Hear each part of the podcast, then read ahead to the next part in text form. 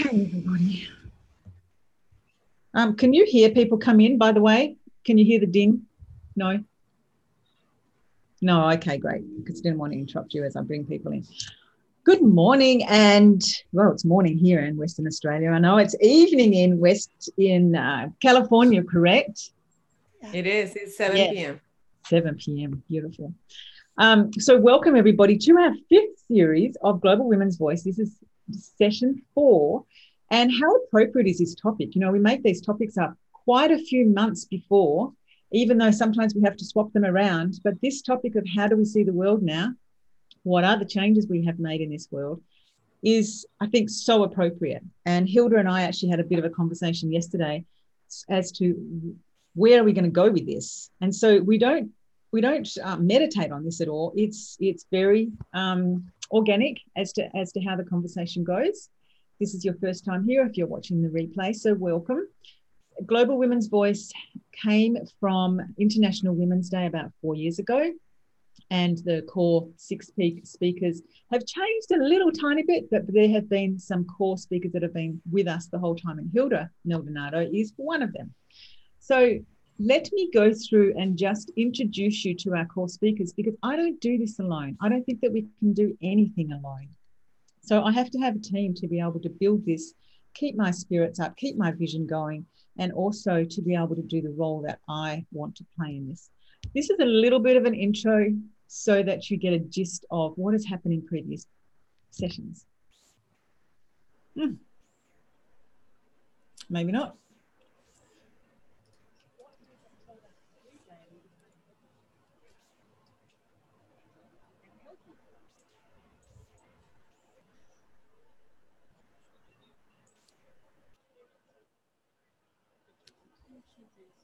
Can't hear it, Di. Can't hear it at all. A little bit. Can you hear that?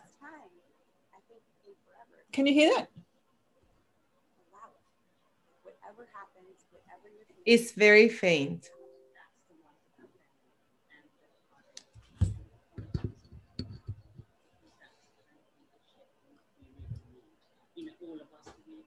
Better? Not really. You did um, share sound, right? On the share screen?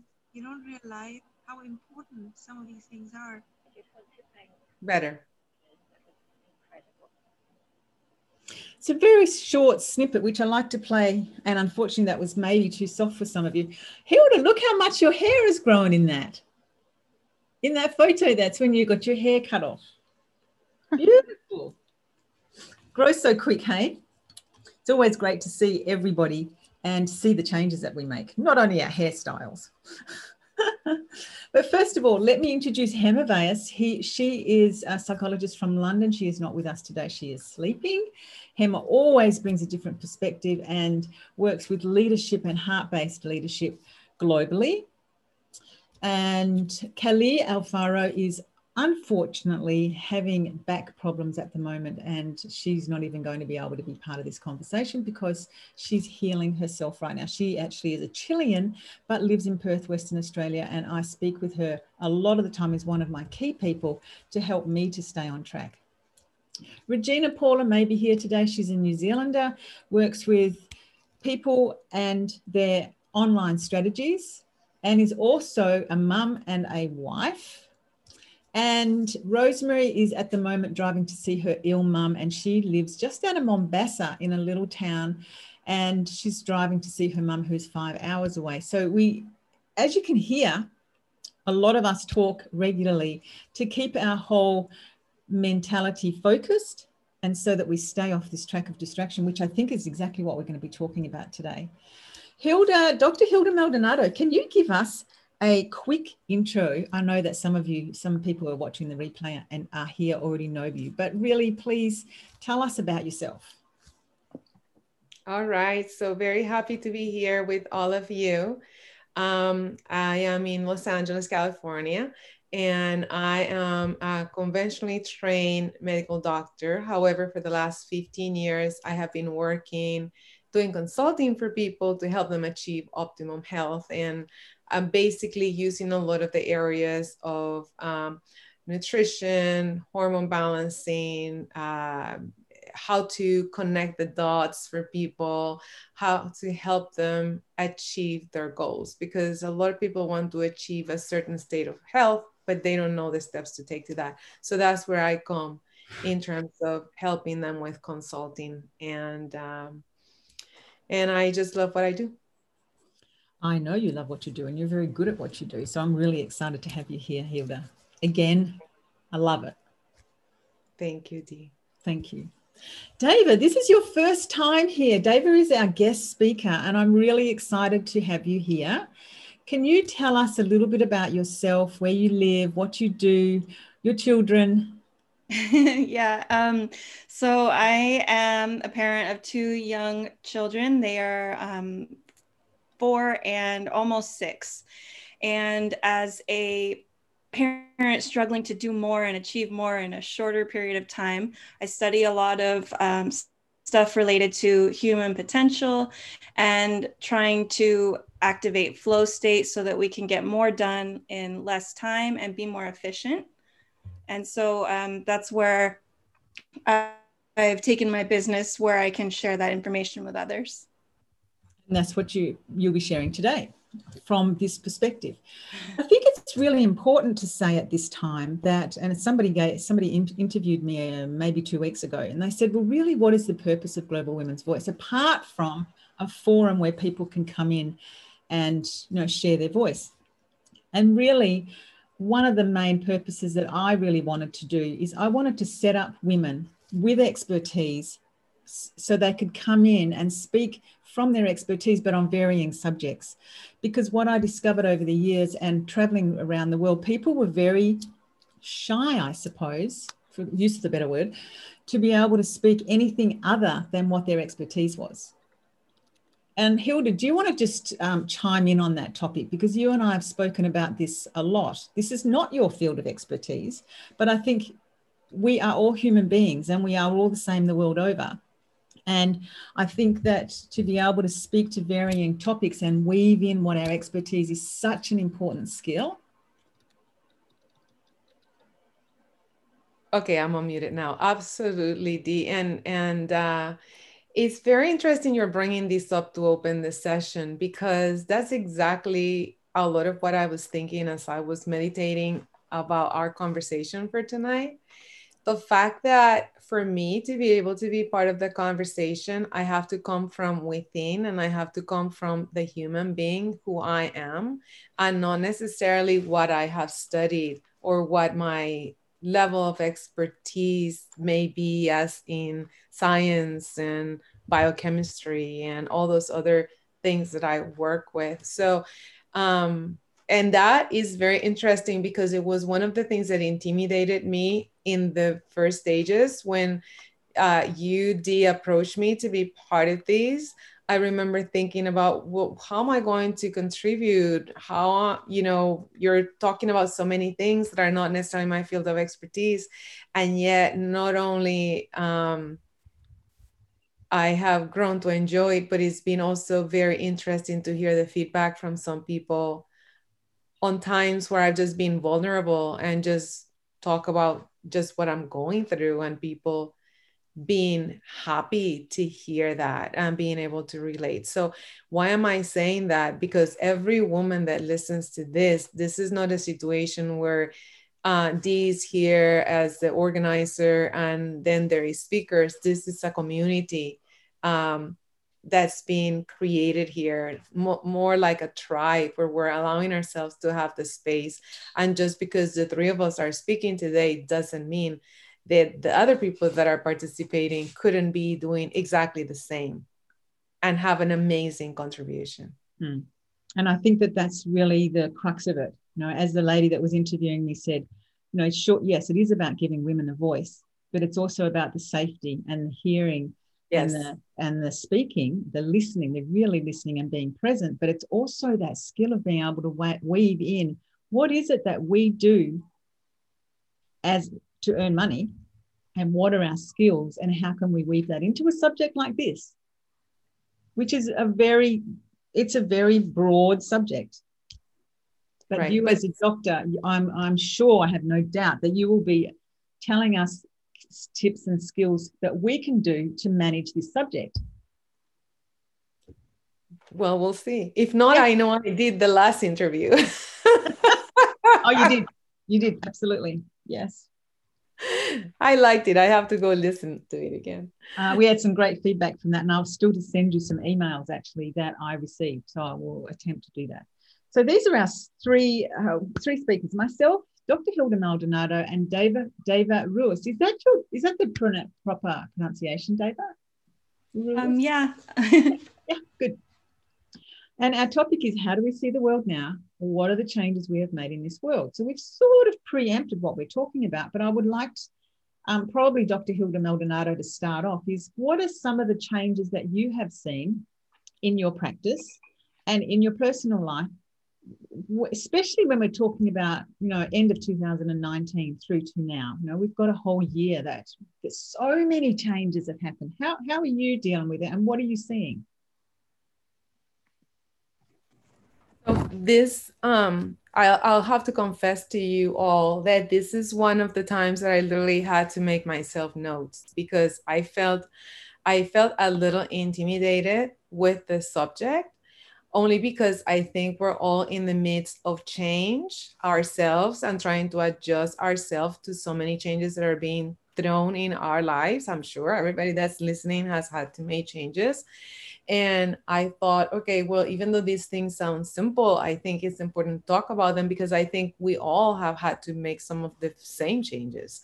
For me personally, um, when it, well, not personally, but professionally, which ends up being personally, the one number one change I had to do overnight, literally from one day to another, was to embrace technology 100%. I literally had a vacation plan. I ended up my last day of work because I was supposed to go to the Caribbean for 10 days. And then everything broke loose, all the news came. I had to start my next day when I was coming back from vacation, which I never went to vacation, had to cancel my trip. Um, the pandemic exploded, and overnight went from a physical environment to deliver my services to a hundred percent technology. And so I'm grateful that I was able to make that change. And it has turned out to be, I believe, extremely positive. I don't think I would have done it overnight had I not been thrown into doing it. You know, when you are made or forced to do something. Um, but with that, it it came my own. I had to change my belief system especially in my field. I mean you're used to your the norm right? We know what the norm is. So not only for mechanical reasons i had to go 100% into technology but also my belief system of believing that it was going to work. Do you follow me?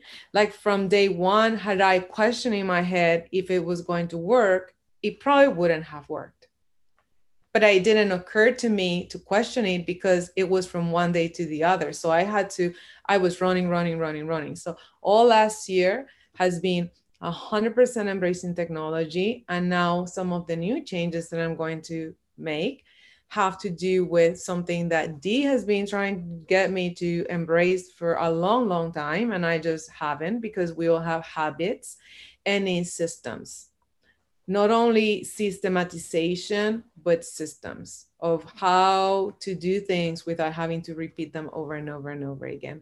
So that was the, I think, a big, big change. I believe that embracing technology 100% has done, um, and when I say 100%, I still have an assistant that provides certain level of tender loving care, different other things. But um, for me personally, I have been 100% remote um, the fact that I already had a consultative nature to my work probably also helped a lot to that. Um, but what I find fascinating is by having had a positive mindset in terms of embracing that huge change, it in my mind, I don't know what other people think, but in my mind, I, I perceive and I feel that the quality of my work has increased, which is hard for me to even be able to comprehend because I have been doing this type of work for so many years. I'm very touchy. Like you come to me and I will just kind of like hug you, you know, and and hold your hand and and that type of thing. And I do miss that part tremendously, and my clients do as well. But in terms of the efficiency of my work and the intimacy of my work, I believe that it embracing technology has actually increased it because now when I'm with a person, and remember, I'm talking about me, but this is going to apply to you too, no matter what you do. When you're with a person and you allow yourself to be put in an environment at home where you don't have distractions, there's no other phone ringing, as long as there's no distractions, of course. Some of I, am not dealing with young children. If there were young children, it would be a complete different story. But I don't have the phones distracting me. I don't have interruptions. I don't have the door opening. I don't have somebody knocking in the door asking me questions, a fax machine. All of those things that happen in an environment in an office environment are gone. And I am a thousand percent present with each person um, that I'm working with. So I believe that's been um, really good. Personally, um, and I'll try to make this brief. I have used some of the time. There's two issues personally for me. I've I've struggled a lot with time management because of the same reason. Now I'm at home, so I don't have my assistant just watching me every minute, trying to rail me back. So I have had to really um, be my own time manager um, at home, and then uh, the other thing of being at home too, it could be that there is a lot of things. Okay, well, there are things that need to be done in the house. Maybe there's laundry, maybe there's dishes, maybe there's these other things, and how to really truly carve that time out where it's just simply not time to do those things and just let them be. Um, just be very um, disciplined when it comes to the time management and then um, i've used some of the what i perceive as extra time right because i'm not going out eating out or oh that's another thing i've been cooking at home which means now i have better control of the ingredients that i'm putting in my food and i'm actually cooking so i don't know if these are the answers you guys are expecting but i'm just telling you me you asked me about me and i'm telling you about me and then the other thing has been the um, I've used the time or the perceived extra time to learn new skills. I've had lots of personal distractions, lots of them. I'm not going to even tell you because they're more than what you can imagine. Okay. I've had a lot of um, sort of loss. Okay. And, and a lot of, of changes personally. And, and it's not been easy at all because in the midst of all this change, I've had a lot of my own personal changes but I have used the time to um, I, I one of my mentors used to tell me all the time the marketplace pays for value. Okay and this is larry thompson. So this is a phrase from all his trainings. The marketplace pays for value. Therefore increase your value to the marketplace. So I have used the time that I have to learn new skills, to not just learn new skills with technology, but actually learn things that I know nothing about. Like uh, I watch YouTube videos that I would have never been watching, um, but I'm making them intentional to learn things that add value to my life that I can um, hopefully master or at least be informed. Okay. I'm literally sweating telling you all these things. Like I feel like, and Dee knows all this stuff that's been going on.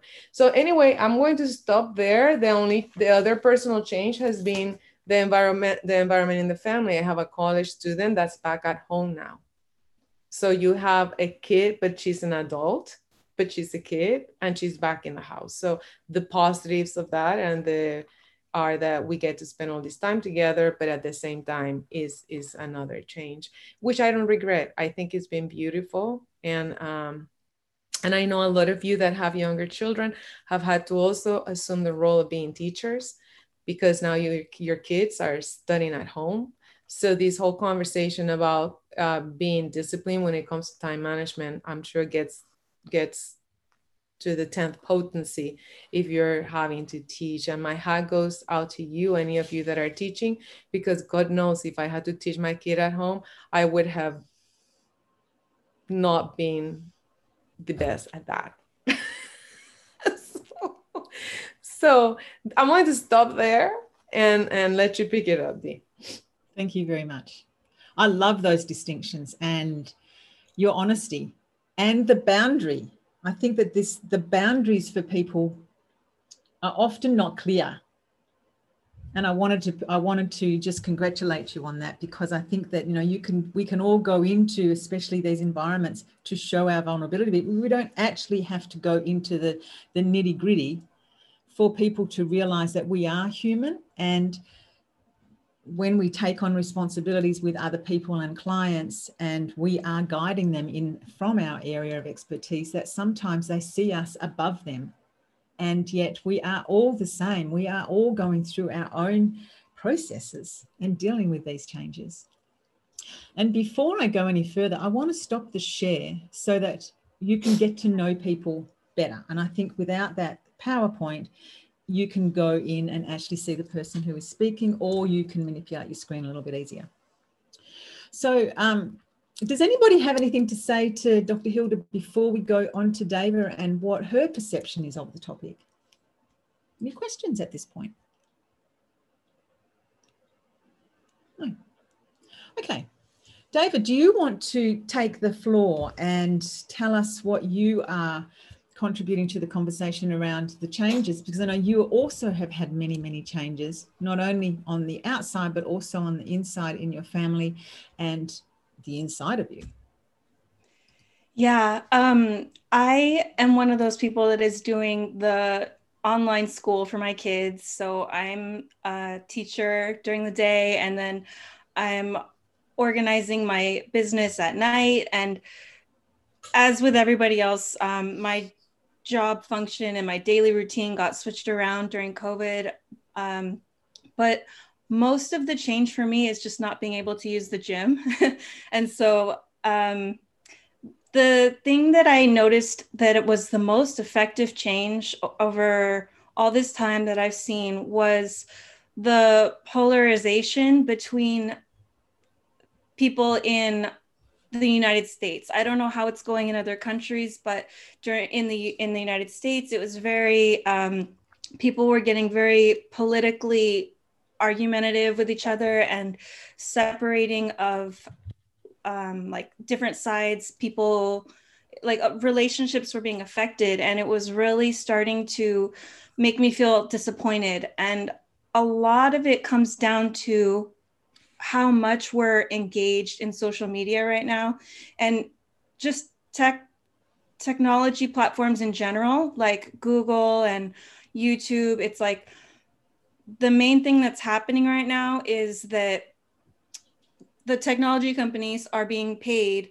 to keep us addicted to their technology so they're basically trading our attention and as we're paying more attention to those things we're losing attention on other things. We don't have infinite energy. So uh, we have less energy to put into the things that we're passionate about. And basically, those technology companies are using our psychology and the way we function against us. They use our weaknesses, like they know how we get addicted to things, they know how we function, our needs to be social, our needs for vanity and so they keep us engaged. And then we're also very easily manipulated at that point. And with that, there's also an, um, we have like less ability to make good decisions.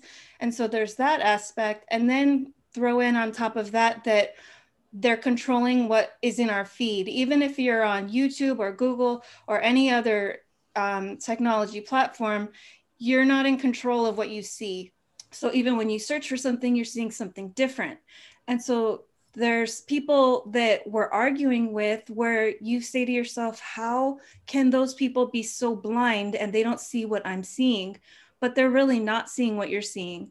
And they don't really have access to the same information. And so I came very quickly to a point where I was like, I can't be angry with somebody or frustrated that they're not seeing what I'm seeing. I have to have compassion because I could be the one being manipulated or lied to. I'm sure I was because it's so prevalent. But there's a level where we just really have to be understanding about other people and just accept that we're not all being told the truth about anything. So it's really like nobody knows more than the other person unless you're really in that you know specific area of expertise and you're physically living it but just the level of people disconnecting from relationships, people not talking to their family members or their friends over things that they've seen online. It's just, it's working against us, especially when you consider our emotional connection with each other and how powerful that is. And in addition to all that, all of that takes away from our focus and our productivity. And when you are in that fear state and that overwhelm, it's stopping you from reaching a flow state, which is your most productive state, your most creative state. And just, I mean, I'm pretty sure everybody is aware of how stress also affects your immunity. So, um, all these things were just really my biggest takeaways from how things have changed because now we're so much more involved in technology. It's really hard to miss those things. And a lot of the stuff that I'm talking about came from a docu like I had been studying it because it comes up during um, my studies in flow state and um, brain work and stuff. But there was a really good documentary on Netflix called Social Dilemma. And that really fed into um, a lot of the details and made it very clear for me how these things were working. And I just feel like it's really important for people to understand that to get away from cutting off their connections with people because that's the last thing that I want for people.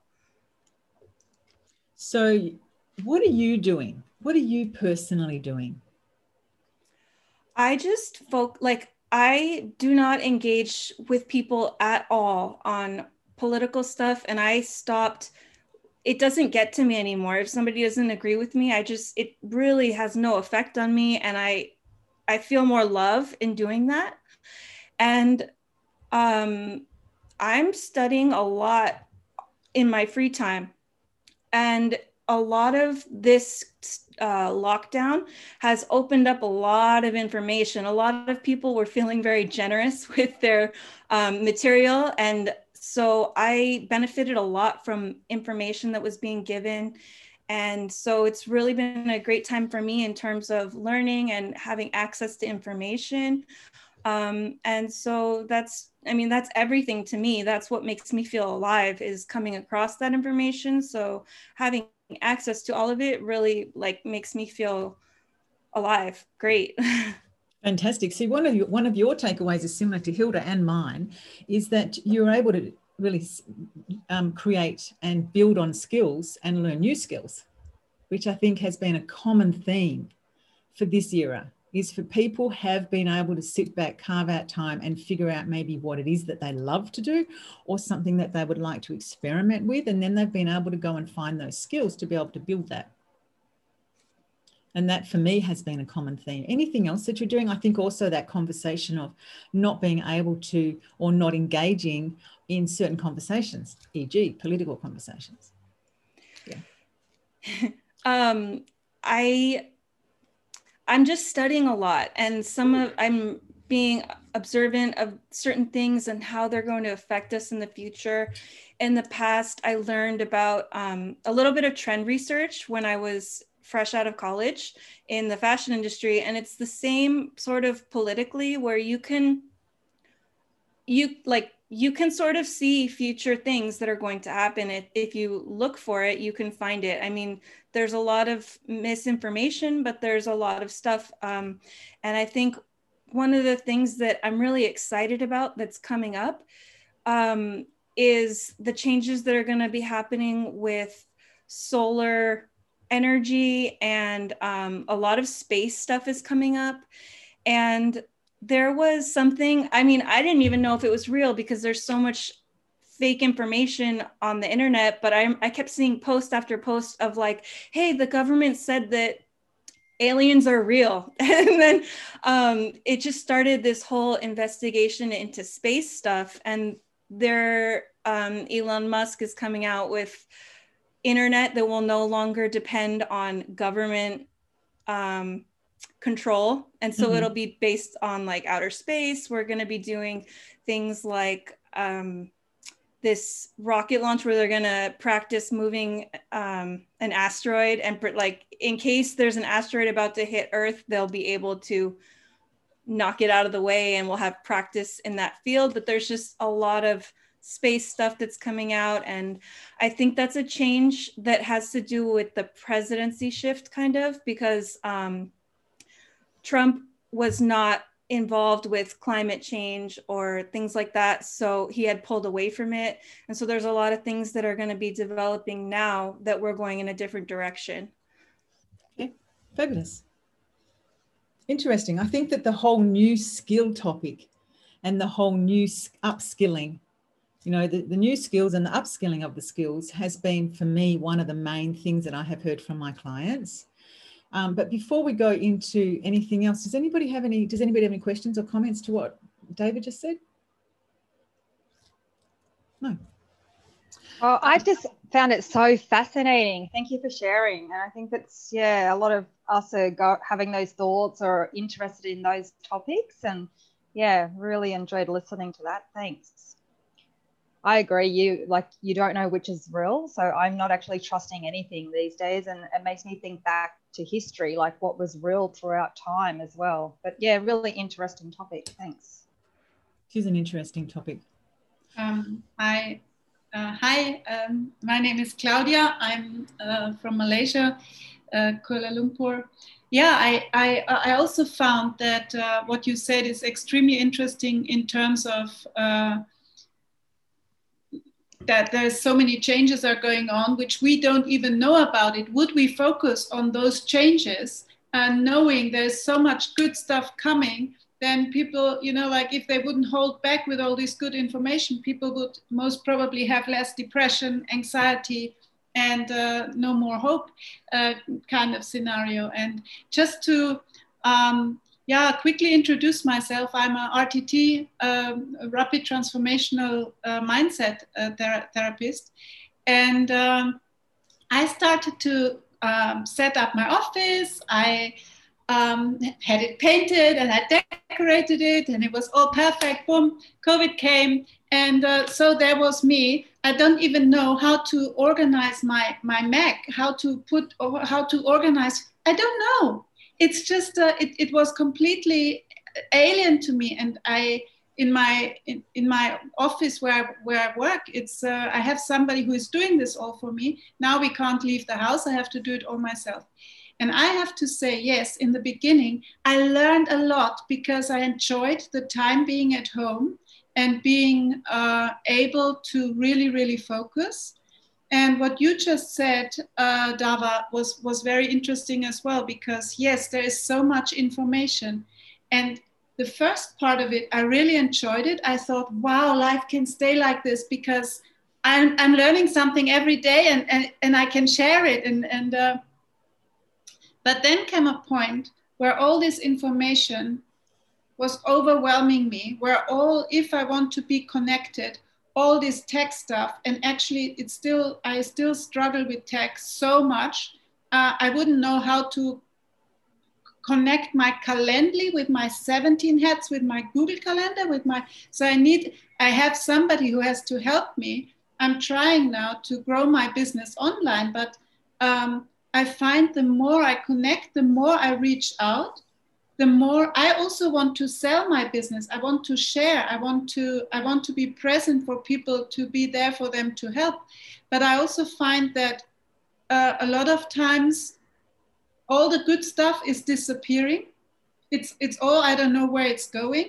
And all the bad stuff has uh, enough energy and enough uh, air to breathe to always stay afloat. And um, I'm meeting so many people who there is no relevance to whatsoever uh, in, in, in terms of connection who want to sell you something or uh, going into a discussion with somebody, I, I, I often feel, uh, is it, uh, you know, like I'm already, I'm already listening for where's the bad stuff hiding or where's the, where's the hook hiding. And uh, at the moment, even though it started so well for me to, um, I'm closing my office down now. I don't need it anymore. So all the decoration was for nothing. But um, uh, I still feel that this overwhelm, um, overwhelm maybe is the word which we hear most uh, at the moment. And I feel overwhelmed at the moment. I feel very, very overwhelmed with too much information and uh, to really focus it down who do I trust? Who do I follow? You have to decide. You have to make a decision and decide this is the right crowd for me, and this is where I can be myself. This is where I can, as a German speaker uh, who is not perfect in English, just go there, open my mouth, say what I have to say without having a fear of there is somebody who has a who has a, a Harvard degree and an English literature degree or whatever. I think a lot of yeah. Um, bringing coming to the next point i think a lot of uh, what it comes down at the end is how well how how well we present ourselves online how well can we sell what we or not not sell in terms of selling your product but uh, share with other people what we are really really stand for what we really want to do how can we connect how can we grow together without a, without some underlying kind of something. I, I can't i don't have the word. With, with this thing which is which where you go you meet people. Hi ladies how are you? This is what happened. Give people time give people the opportunity to share what you learn and give people the opportunity uh, to, to, to say without any conflict or harm meant you know what, what you're thinking is wrong. Check out this and this and this uh, to get yourself uh, onto, a, onto a better level. So what is the better level? Anyway, I could talk for hours, as you can tell, but uh, I pass I pass the word back to back to you.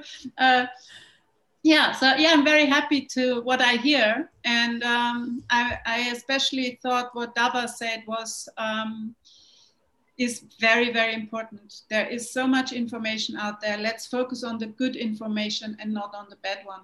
And uh, yeah, all right. Thank you. Thank you. Pleasure. Any other comments? That was so awesome as well. Thanks. Nice to meet you, Claudia. That's nice great. Yeah. Uh, yeah, that was also interesting. Lots of it, but something that I've that I love the most, and I'm going to use it is like just when you said, um, like talking about how to sell ourselves because I work in sales, real estate mm-hmm. sales, and I've really hated being so salesy. But I loved that you said like, yeah, that was one thing that I put love hearts around. I'm going to use it, but yeah, it was also mm-hmm. interesting. Thanks. But when it comes to sales, if I have another minute, uh, Dee, when it comes to sales, my my my background is also sales and marketing.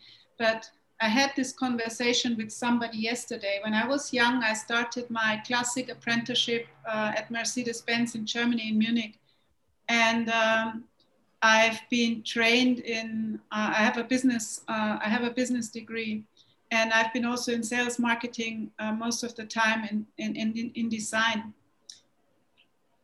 When it comes to selling, um, it is like driving a Mercedes Benz. Why do you drive a Mercedes Benz? I never found it difficult to, when I worked for this, for this company, for this brand, I never found it difficult to, to say what I'm doing I said, I'm, I'm working there. I can sell you a Mercedes Benz. Like I can sell you this, this, this, this, this model. Which one do you want?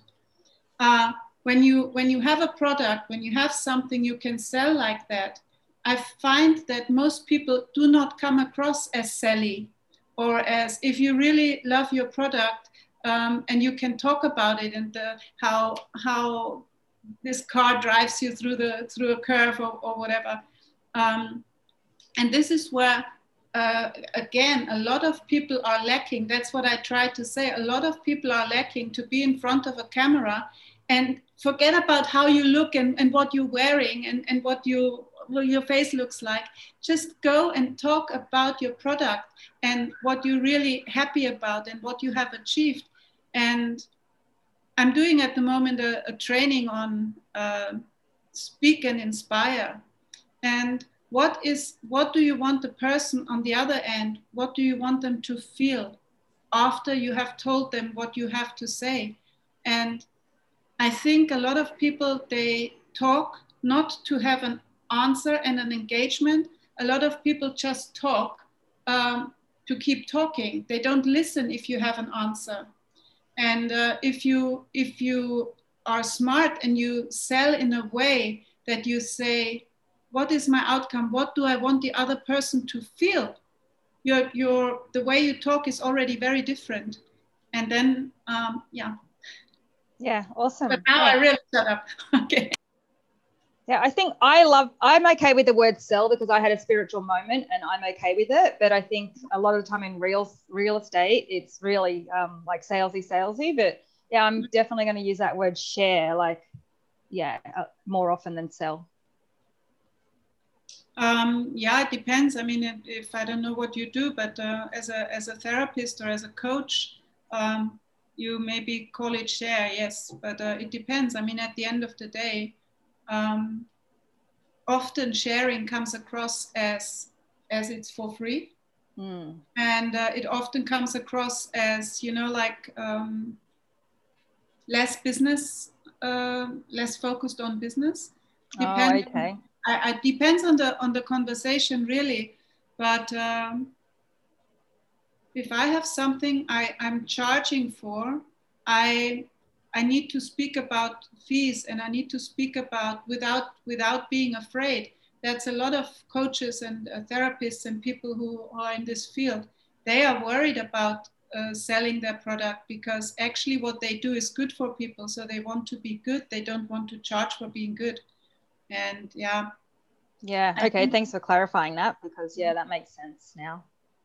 Yeah. And you know, I the one thing that I've found the difference between men and women, and I'm speaking generally, is that most men find it easier to sell themselves if they have created a product. It's their product, it's their baby, compared to a female.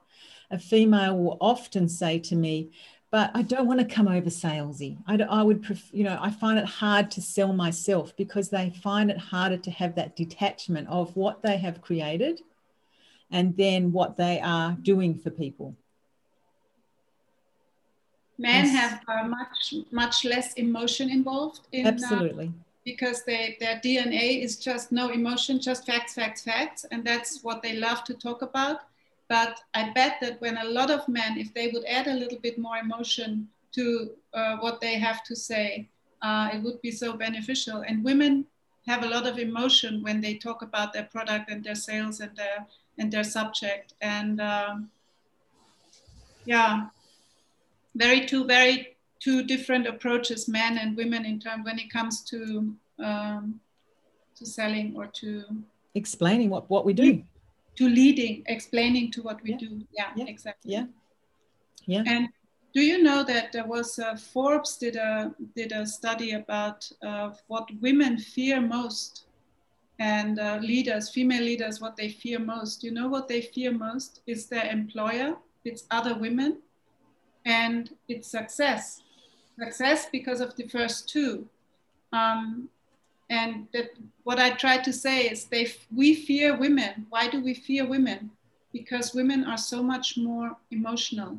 They would tell you straight away from their tummy, no, that's I don't like this a man would not do that or would not do that so so so obvious like like women do it and i think uh, there's advantages and disadvantages mm. and i think as you said it comes down to um, being emotional sharing and what Hilda was saying it's like be be be true you know we we share our vulnerabilities as to who we are tell a story exactly mm. Um, Any other comments on that, on any of this that we've spoken about so far? no, Um, I, I can I can I just link yes, something please. A Yes. very fascinating conversation. And I just want to uh, link it because when Dava was talking, it really truly came to my mind.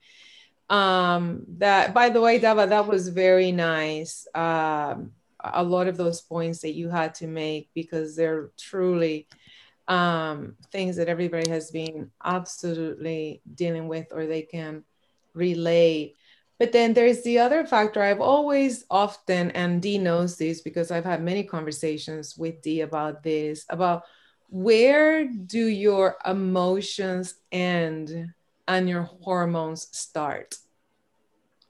And the reason I'm saying that is because you may have thoughts, you may have feelings, you may even have some things that you're very convinced about. Like somebody can be very convinced that they have to divorce their spouse and you may think it's a therapy issue. And it could actually be a hormone issue. Why? Because when we are in this state of where people have been isolated, where there is negativity being fed to them, especially if that's where they tune in, right? Because we had a very clear distinction in these conversations about either you can tune in into learning with some boundaries so you don't feel overwhelmed with what the information you're getting, or you can tune in into the negative stuff. So for those people that are choosing to tune in into the negative and they're feeding themselves constantly, which by the way, um, one of the things that I do recommend to my clients is that they stop watching the news. Why? Because man can watch the news and they can go play golf and they compartmentalize whatever they saw in the news and they don't feel it emotionally. Woman watch the news, they absorb the news, they process the news, they feel the news, and then they carry the news with them. So then it becomes this embodiment of something that doesn't really belong to that person, but they're carrying it with them. But that wasn't the point that I was going to make, but it's an important point because uh, there are studies that have shown that the more news a female watch, the more incidence of depression they have.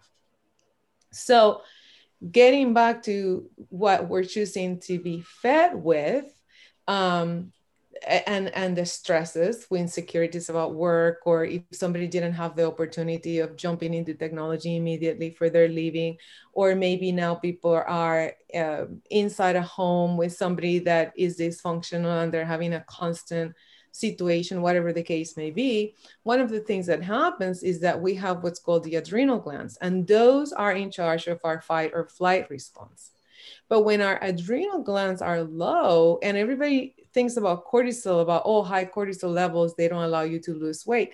But when our adrenals are low, it's literally like having a fire going on and not having enough, water to put it down. And, and that's literally what happens and how it feels in the human body. And it can literally affect female hormones, how we think. But one of the the the key um, elements of somebody's thinking who has low adrenals is they have suspicion and paranoia. They start thinking that, and I, I mean, so there's a lot of people that may be out there to get us. I mean, truly, but I'm just saying, kind of like you start even thinking somebody who's your friend, you start getting like paranoid about them, like what is their intention or what are they here for or what they want from me or that type of thing. So the reason I'm bringing this up is because this this adds like a whole entire layer to how to help ourselves when we are in the midst of so much um, you know like things in disorder tend to continue in disorder and we have to bring them back to get them in order. So when we're in this midst of so much energy going from human you with yourself you with your family you with the world and then the world itself and space and whatever else is out there right? So how do we really uh, sort through that? I really don't have the answers. I'm just more bringing this up just to really tie in there that sometimes um and because i have seen it things may look augmented because there is a hormonal imbalance that is driving that and and i've dealt with this myself personally with my clients on and on and just just food for thought food for thought that is not always um, emotional and it's not always mental. Biochemistry can affect those things. And I love that point, Hilda. And I would like to follow on from that because I know myself and I always ask the client, my clients, do you drink enough? Do you drink enough water? And is that water good? Basic, basic, basic, basic.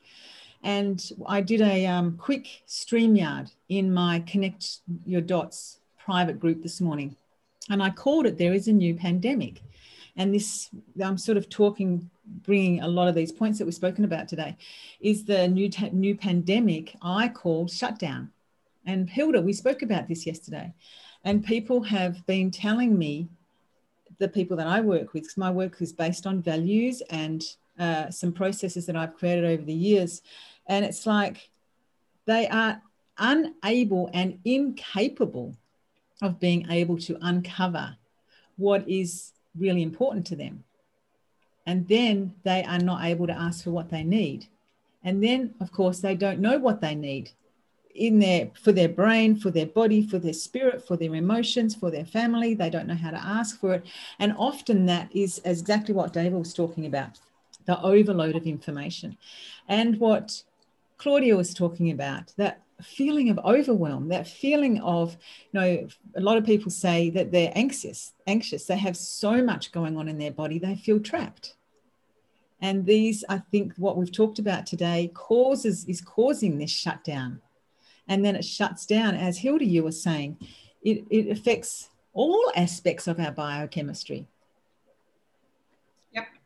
Absolutely. Absolutely. Um, and, you know, for me, I've I have really had to extend my self care, the time that I spend on myself for my personal self care. Over this last year, I have had to restructure it. And people that you know that, that know me know I spend a good hour and a half, two hours every day at the beginning of the day on myself. And I really had to take a close look at that and restructure it, extend it, extend it sometimes, and put in some new skills, upskill it mindfulness is extremely important. And um, if uh, I don't know if any one of you knows RTT, what rapid transformational therapy is, and uh, if have you heard of it? Um, I, I, would have had I would have to say a thousand things about, um, especially also hormonal imbalances.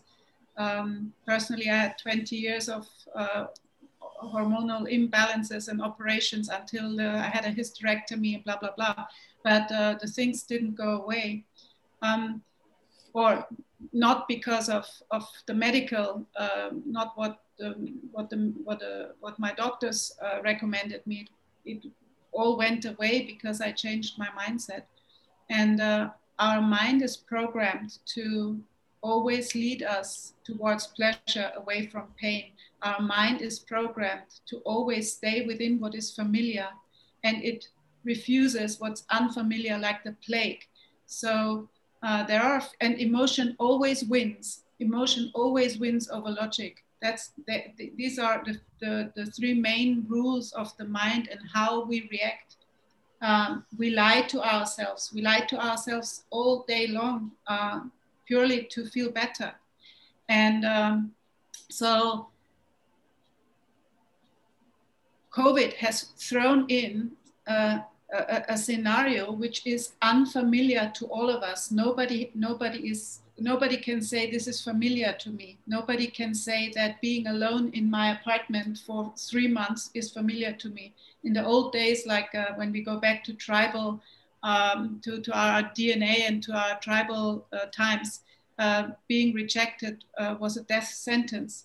Um, we still feel like that. We still uh, react to uh, confinement in, in such way that we that our body bodies get sick, our mind gets sick, and then our body gets sick. So yeah, I'd love to talk about this for for with, with everybody, but uh, changing a mindset and what you said Dee, to have to, to focus every morning when you're still in your alpha brainwave kind of state and in the evening when you slow down and you're in your most receptible state to then do the mindset work the, med, the, the mindfulness uh, work the meditation uh, that can be very very powerful And I So it's absolutely necess- necessary for me. I, I do not function well any longer if I am not able to do my practices, my disciplines. yeah, I often ask my clients to believe that your mind can make you sick, and they immediately say yes. And when I say, do, we, do you believe that your mind can make you good, can heal you? They go like, "Hmm, not sure. so, mm, um, Um, I think I've noticed over time that we- we've been in, in since COVID, I've noticed a lot of stronger heart connections between people. And I've noticed a lot of um, really like loving, genuine connection really taking over. And for me personally, I think I've grown a lot more intuition and I've learned I've gotten closer to those feelings of being able to be trusted and to be guided. And I feel like locking into those um, heart connections are really important, as well as the breathing and the self care and the mindfulness. These are things that are really going to um, get us past all this overwhelm and stress.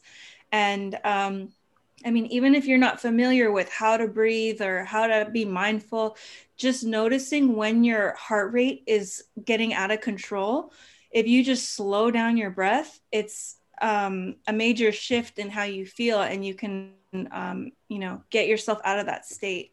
But I just have noted um, there's also a lot of um, projects going on um, with that HeartMath yeah, um, stuff going on. Like a lot of ex- not experiments but like studies and stuff about how connected we are and that's really powerful to shift us past all this. I agree, Dava. I think that the number of people that I now come in contact with that are willing to connect and they're willing to make those changes. So to keep the connection and check in. No, check in with your friends, check in with the people that you want to connect with. People are actually doing that now, which they weren't. We didn't, we weren't, maybe we weren't evolved enough, maybe we were all too busy, whatever the excuse was. This pandemic has certainly had a huge effect on people being able to spend more time inside themselves and be able to learn how to label their feelings for a start and then Yeah. share them. and that's definitely also what it drives part of the stress because people are having to spend more time with themselves which means they're having to sort of literally look in the mirror because the distractions or the coping mechanisms that we had as humans could have been going to the mall going in a shopping spree uh, just inviting a bunch of friends to a restaurant and going out for dinner uh, let's go to the movies, let's watch a movie. So a lot of those escapes or coping mechanisms are not necessarily readily available. And um, and therefore people are having to spend more time with themselves. and uh, and that's kind of like it concerns me. I'm really concerned about how uh, uh, statistics on how much alcohol consumption had um, has gone up because people are inside their homes by themselves with themselves and having a conversation with themselves. I mean, not everybody has this type of this is a luxury on these days. What we got going here, the five of us, of us having this conversation, this is a privilege. People, people need to find what tribe they're going to belong to, but they must find one and have that sense of community to not remain you know to not be isolated. And i talk to people a lot and that's really is getting is getting to them. Mm, it I, mean, I think it's getting to all of us. I think we're all i mean i'm pretty i also have very strong opinions that may not be um, popular opinions but i believe that people have been overusing their mask at moments that they don't need to and it is terrible for the brain and ter- terrible for their health uh, to be breathing their own CO2. And so then now you have another component in there, not to mention that uh, the amount of, of disease in the mouth from having all the acidity of breathing breathing your own CO2. Uh, we haven't even started seeing what this is going to do with gum disease, with cavities, and um, and not to mention that cardiovascular disease is linked to inflammation and disease in the mouth. So I know I'm going in a little bunny trail, but we have to be mindful. I mean, I literally have seen people biking wearing a mask people driving by themselves wearing a mask. What are you doing? People walking, you're in nature wearing a mask. So I'm very against the whole excessive. I'm not going to say I want to be, um, so I, I would not err in the socially irresponsible side, but I will tell you that there's too many precautions that are not only unnecessary, but detrimental. Yeah, totally agree with you. There is a point where it becomes unhealthy. I want to pick up on the point, um, Hilda, that you said that you know people living alone. One of the points that came out of our last Global Women's Voice, and Rosemary from Kenya was on last time, and the point that she made, which was so interesting, is that this subject also came up last time. People being on them, people being by themselves, and you know most of us here live in a Western society, and people drive into their driveways they close the garage door, they close their front door, and then you don't see them again until they drive out again. That's actually a little bit different in my suburb because with a lot of dogs, we walk in the park. We often will check on the couple of ladies over the road here to make sure that they're all very well and we're seeing them every day. Rosemary was saying that it's the exact opposite in her village. And of course, this is Africa. And so her perception was and she said really clearly, I wish that people would not come and knock on my door sometimes because they do it 10 times a day. Mm-hmm. And so people would never be lonely in their houses. People would never be found five or six days dead in their houses because it's just not the environment that we live in. And for me, it was such a wake up call because I'm a country girl and we live, you know, I was brought up in a small country town. And then to come to the city where people often don't say, Hi, how you going? You know, you've had a new baby, can I bring you some food? Or gee, you know, um, you've been to hospital, can I, you know, water your garden? Or, you know, just that community spirit that has actually started to come back because of this.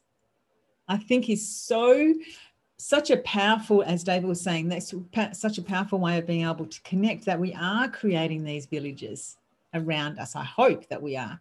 And people often say to me in my little street here, in my suburb, and I live near in a quite an affluent um, area near a beach where people have big houses and they shut their doors down and but often people say well thank me and i'll get little notes of thanking me for my the street party you know it would never have happened it's like simple little stuff like that. It's just, you know, I think it's like people are now wanting, craving this stuff, which is so awesome. I'd love to know what's happening in your streets and your areas and if you check on your friends uh, different parts of the world. Well, I live in a condo and um, um, I have the most beautiful French lady living uh, one floor below.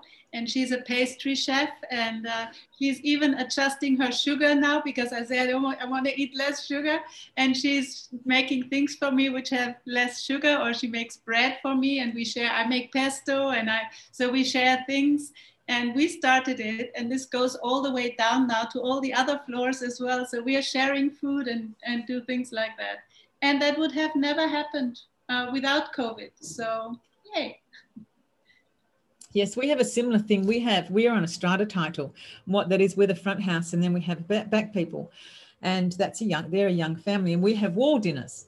And so we share and we put our dinner on the wall. And then the next week of when they're busy or we're they're busy or we're busy or they are busy, they um, we'll text and go, okay, it's Tuesday night, a good night. And we basically share that meal, make it beautiful, put it on a tray, put it on the wall. You know, it's I think to be able to be creative and to be able to create these communities around us physically but also globally like this is has been such a gift i think. Um, for halloween in october i was so sad for my kids not to celebrate. I felt really, it really got to me. And so we ended up making a project at home and we made a pinata.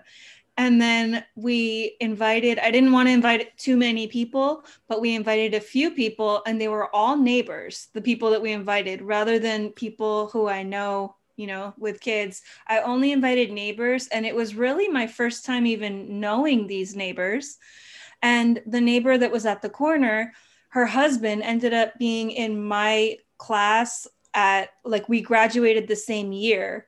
And so it was just very ironic how close we were. I mean, but yeah, I would not have known any of my neighbors, and many of them have children that are my kids' ages. So it's perfect. But yeah, we would not be like play, having play dates otherwise. I I I have to say for me it's been um, well I've gone through a lot of changes so having community when you're going through a lot of changes may not be the um, the most um, compatible thing. But I, I I just I'm sorry. Where I live people are weird. They're wearing masks when they shouldn't be. They're standoffish is horrible. I mean I go out walking. I mean, I, I haven't had the, the community tribe experience. You know, I have the tribe experience with my friends, with church, yes. But the church I go to is still holding services live. Um, my friend, we've had get togethers. But in terms of the walking outdoor outside, is like literally I will not move. I'll keep walking. If they're coming this way and they need and they think like I'm have the plague or something, they can be the ones that move to the other side. Where do you live? People are like, I live in in Southern California. Okay. And and it's been almost like this embodiment of of the mask. It's like wearing masks, which I just laugh and there's a few people that I come across that will still talk and not be like six feet apart, but you can, I don't know. It's it, it's been fascinating. It's been fascinating uh, to me because I think again you can have precautions and not be that um, adherent. not be that adherent to the to, to things yeah I, I went to a restaurant. I mean, I'll tell you guys, I, I went to a restaurant. This I've had it. I've just had it. I went on on for a, a daughter mother date on Valentine's, and I literally walked in the restaurant without a mask. I sat inside for the mother daughter date, and then I walked out of the restaurant without a mask, and it felt so empowering. And I'm sorry, whoever is listening to this, please don't judge me. That was like my little my little rebellious moment and we all have them. So I'm sure you all have had yours too. so it felt so empowering. I'm like, why do we need to do these? I mean, I, I I believe I had COVID, by the way, over the holidays. I lost my smell for three days. I did do a concoction that I believe was what I needed for my body, and it all worked out very fine. And so that may also be part of it. I mean, honestly, the worst part for me was not to be able to smell my food. And that was three days. So um, I don't want to come across insensitive and I need to be very careful. This is going to be broadcasted considering the work that I do, but it's also because of the work that I do that I am looking at trying to avoid the extremes. So you, I hope that you are all with, I mean, you don't need to be all with me, but just understand my intention on this is not to be responsible, right? Because of the field that I am in, but it gets to a point that it is too much, genuinely, to me personally. Um, like, so when we were wearing masks, uh, when this first happened, I immediately thought to myself, we're gonna we're supposed to wear a mask everywhere? Is that safe? I mean that's weird. Why i mean if that was safe to do we would just be doing that all the time. And so i read up on it and um, i read stuff about what you're saying about um, like breathing in your co2 and stuff like that. And it does affect your um, ability to have intuition creativity. And it's something that I'm really worried about when school starts again and my kids are going to school and being forced to wear masks in school all day. And so it's just something that I've really not been looking forward to that is on my mind because school will start and they will have to wear masks. Mm. Well, there are studies uh, um, who confirm that, especially for children, wearing a mask uh, affect it. It does affect their brain and uh, because they need the oxygen uh, for their brain to function because uh, because how the brain is structured and how the brain waves are structured. So uh, I'm totally I totally ag agree with you, Hilda. But I give you another side of the coin. My uh, my best friend in Germany, she is a smart woman. She's uh, been in in the community in their in her village for more, uh, very, very active for more than 25 years. She um, uh, teaches uh, babies uh, to senior citizens how to, she gives exercise classes, health classes, and, and so on. And she, she's, she's the community disconnected from her. She is not welcome anymore because she went on a little demo to sit there and say we don't need to wear a mask when we go walking in the forest or when we you know like uh, if you're healthy if you have proper hygiene you don't need to wear a mask. She lost uh, connection with with the community. They don't want her anymore. And i believe that. Mm, i totally believe that. caring and loving person you can imagine. She just knows that the mask is not good for you. So please don't wear it if, which is which is why I made the disclaimer I made. I am not trying to give you medical advice by any means. I'm just being vulnerable and telling you my own. We're here to talk about how we've been coping and how we've been dealing with this. Yeah. So as me as a human being, this has been my experience, right? So I can share my experience. I'm not telling you what to do or what not to do, um, but I also think that we are free. We need to exercise our ability to think. We were given a brain to use it. And when uh, sometimes what I really believe on is in empowering people with information, right? So one thing that um, would be really interesting would be to get a hold of the data. What is the data? Not just talk about it, right? What is the data on the CO2 breathing really causing gum disease and potentially damaging the mouth, right? So, and then give somebody that data and then let them make that decision. Because is the excess like why are you wearing a mask for eight hours a day when maybe you don't need to? Now some employers are making people do it.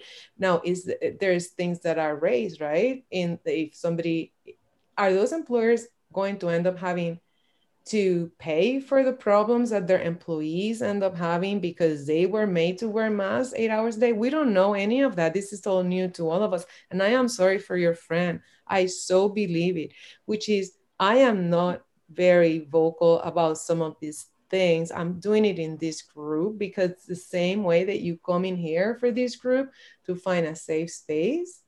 Though I'm here as a speaker, I've also believed that this group is a safe space so that's where I went through so many disclaimers like, okay, I'm just telling you as it is. What my experience was was from, for my mother daughter day. That day I had had it.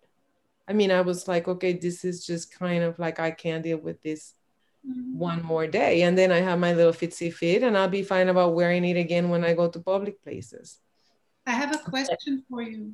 Mm-hmm. Um, my my uh, daughter, her and uh, her boyfriend, they live in London uh, he's a biologist. He works for a big pharmaceutical company. And uh, so we don't talk about this subject anymore because they are 26 and 28 years old and they run around with a mask all the time if they, if when they leave the house. Well, not in the park, but uh, so uh, we started to talk about the vaccination. And uh, I, I, I still don't know where to look and where to, and who can I believe? What can I believe? what is going on about the vaccination. Um, so when I have this discussion with uh, my, my son-in-law, uh, so he says, well, just believe in science. uh, he says it's so sad that people stop to believe in science, and uh, so they are very strongly for the for the vaccination. I had had so much stuff pumped into my body over the last 50 years. I don't want anything. I've, I exercise. I, I, I prepare my lungs. I'm mindful. I'm, I'm healthy. I'm fit. I'm, I feel good. I don't want to have stuff in my body. But where do we, where do we ask people, where can people go to find out whether, I mean, I have almost no choice. I'm an expatriate in Malaysia. If I want to travel, I either have to pay, did I say I have to pay under table money? No, I didn't. but, but um, you know, like you would have to either ask somebody to give you a certificate that you um, that you are vaccinated, or how do you? If I don't want this, what do I do? And you know, I was afraid you were going to go there. I knew exactly what you were going to ask me in the first 15 seconds that you said you had to ask me a question.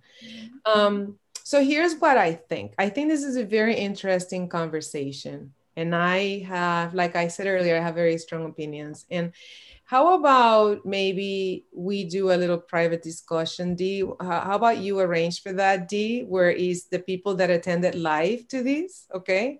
We do a little bonus as part of today, and I'll let you as a moderator decide if that's a really good idea and then the five of us because we were privileged to be live in here then we get to be privileged to be in a little discussion about this if you guys want to yeah i'm happy and then that way we don't use the time the you can keep on with the subject for today i think that's a really good decision and I absolutely knew where Claudia was going to go. I thought, oh, so that's a really good decision. Let's, um, I'll put out a few dates just to the five of us who have attended here, and um, we can get together maybe for like three quarters of an hour, something like that. Yes. And yes. we can talk about that subject in a private setting that's yes. not going to be put out. That in... it's not going to be put out. That's fantastic. And so I have to apologize now. i'm actually should have gone already quite a while ago. I have to leave the meeting now. Uh, I sent you a text. I had to also cancel um, uh, our, our meeting later. Um, very, very sorry for this, but I have to finish some work and I can't um, do more than, than this hour I had now. It was very, very lovely to meet you all. It was really, really cool. I enjoyed uh, I know I talk a lot. I promise I will get myself under control. But I'm looking forward to uh, see you all next time. Thank Goodbye. you very much for nice joining to meet us. You. Nice to meet you. Nice to meet you all. Ciao. Bye. Bye. Bye. Well, we are at the point of what are you taking away from today? We have gone over and beyond what I thought we were going to go, but what are you taking away? Because I think it's really important that we're able to take away at least one or two things that we can mull over and ahead and make some changes. Really interesting. And every time I see Dr. Hilda, I, I think, oh, I've got to go back into my health routine. um, but yeah, there are lots of things, so many interesting topics. I loved what David was talking about. Awesome. Um, yeah, really good to be back here. And same with the whole, the last topic was really interesting. That'll be good. I think that was crystal clear though. Like, yeah, if you're in a forest or you're by yourself or you're in a state that doesn't have COVID, yeah, by all means. I don't know what it's like in California at the moment. So if there's a bit of flexibility to not wear the mask, yeah. But here in Australia, we just hear the worst of it's really bad over there. So I don't know. But yeah, lots of stuff. Thank you. David, like what are you taking away? What are you taking away, David? And I really thank you for being here and being our guest speaker.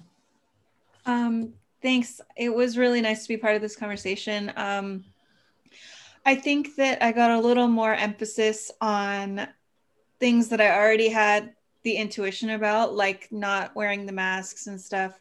I personally don't wear it unless I have to. I mean, um, if I'm close with somebody, I will um, or if I'm going into a public place, um, I don't give problems about it, but I don't wear it like in the park. And um, it just kind of re-emphasized how I already felt. And um, yeah, I think that's mostly it just um, I was just pretty excited to share stuff about the how social media is affecting all of this um, because I feel like it's really important to share with people.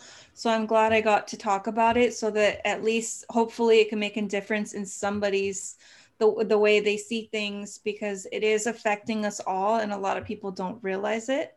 So I'm just glad to have had that opportunity. Thanks, David. Yes, because I think that we often speak about that.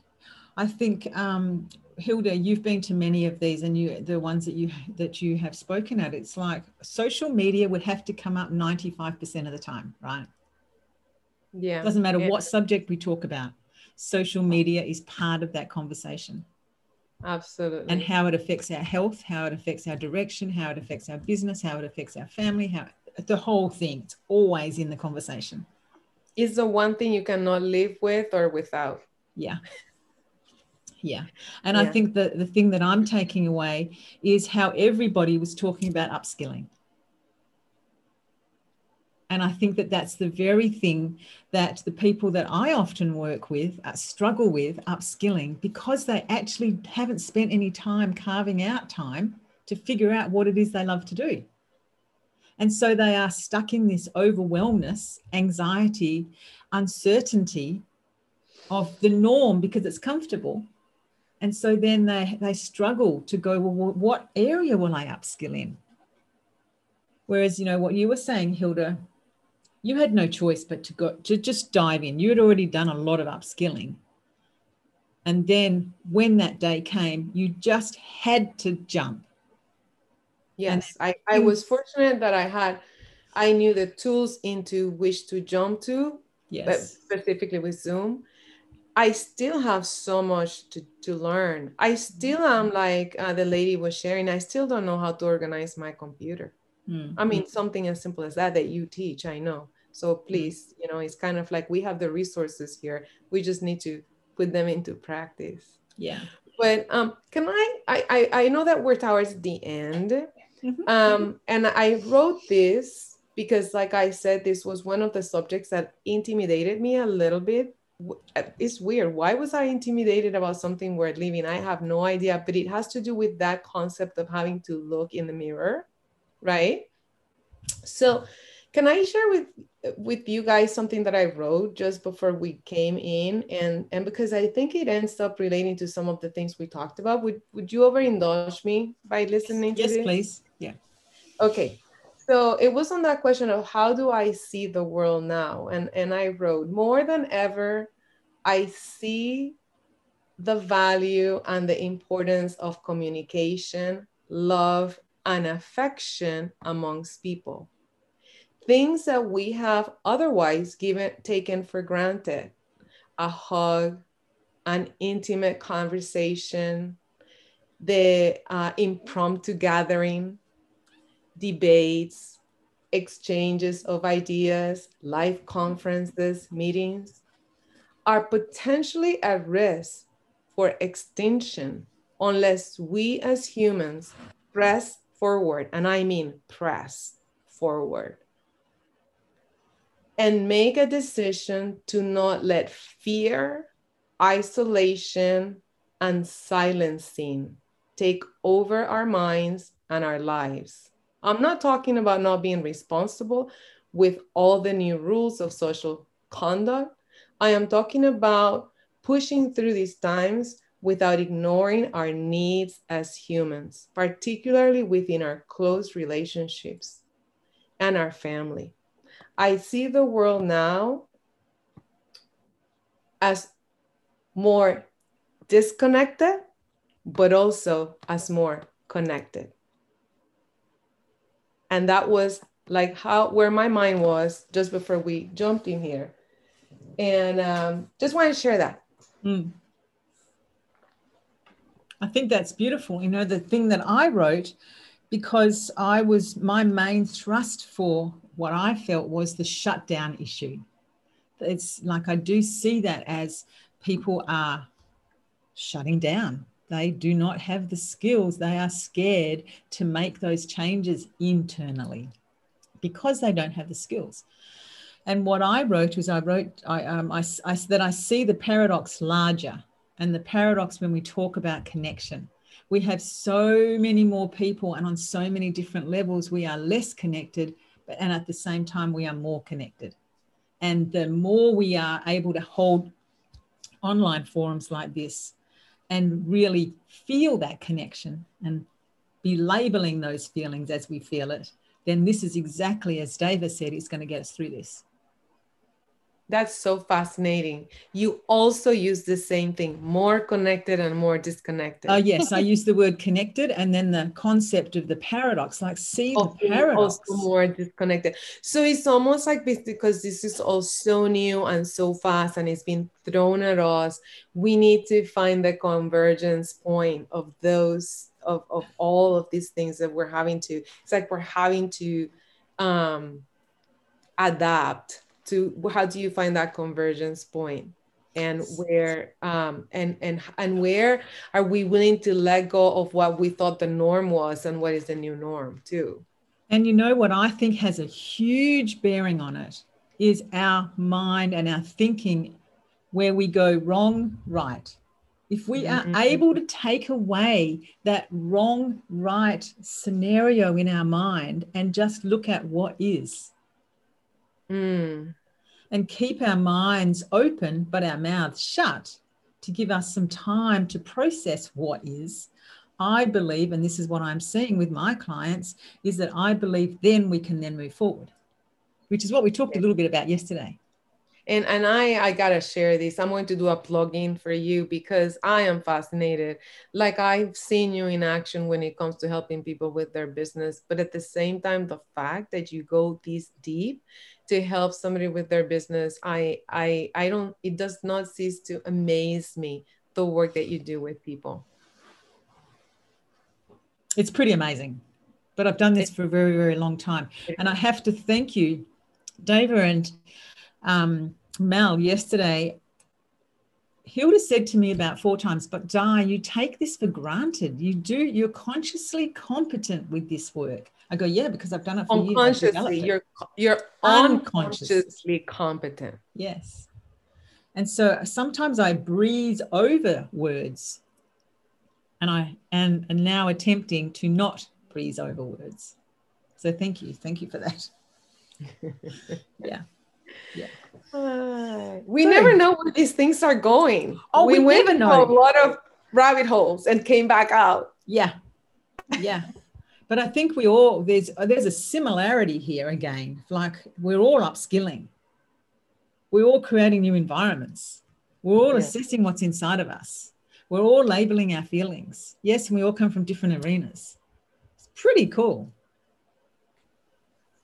Yes and it's a work in progress. It's a work in progress. I love what you just said about don't focus on right or wrong because we're so much our worst critics. And if we could understand not just with relationships with other people to focus on right or wrong, but the most important relationship being with ourselves. Yes. And I noticed a big difference on how all of us explain. Some of us explain what our experience is, and what they we use the word I. Some of us explain what is and use the word you. And so often I and I used to do that as well, but now I find if I keep coming from my own experience, and yes, I might have studied this, or I might have studied that, or I learned this, or this person said that. How did I feel about that? That's been the secret over the last 10 years or so for me, for, to have to allow people to see who I am and take away that wrong or right. Mm-hmm. And I think maybe that's why I'm seeing so much wrong, right attitude because it's so foreign to me now. We mm. talk about this often and have talked about it in our family for many, many years. And then that takes away the unnecessary emotional attachment. Yeah, of course. Yeah. And the need to be right. I'm guilty. oh, I know. Oh, we all are at times. Yeah.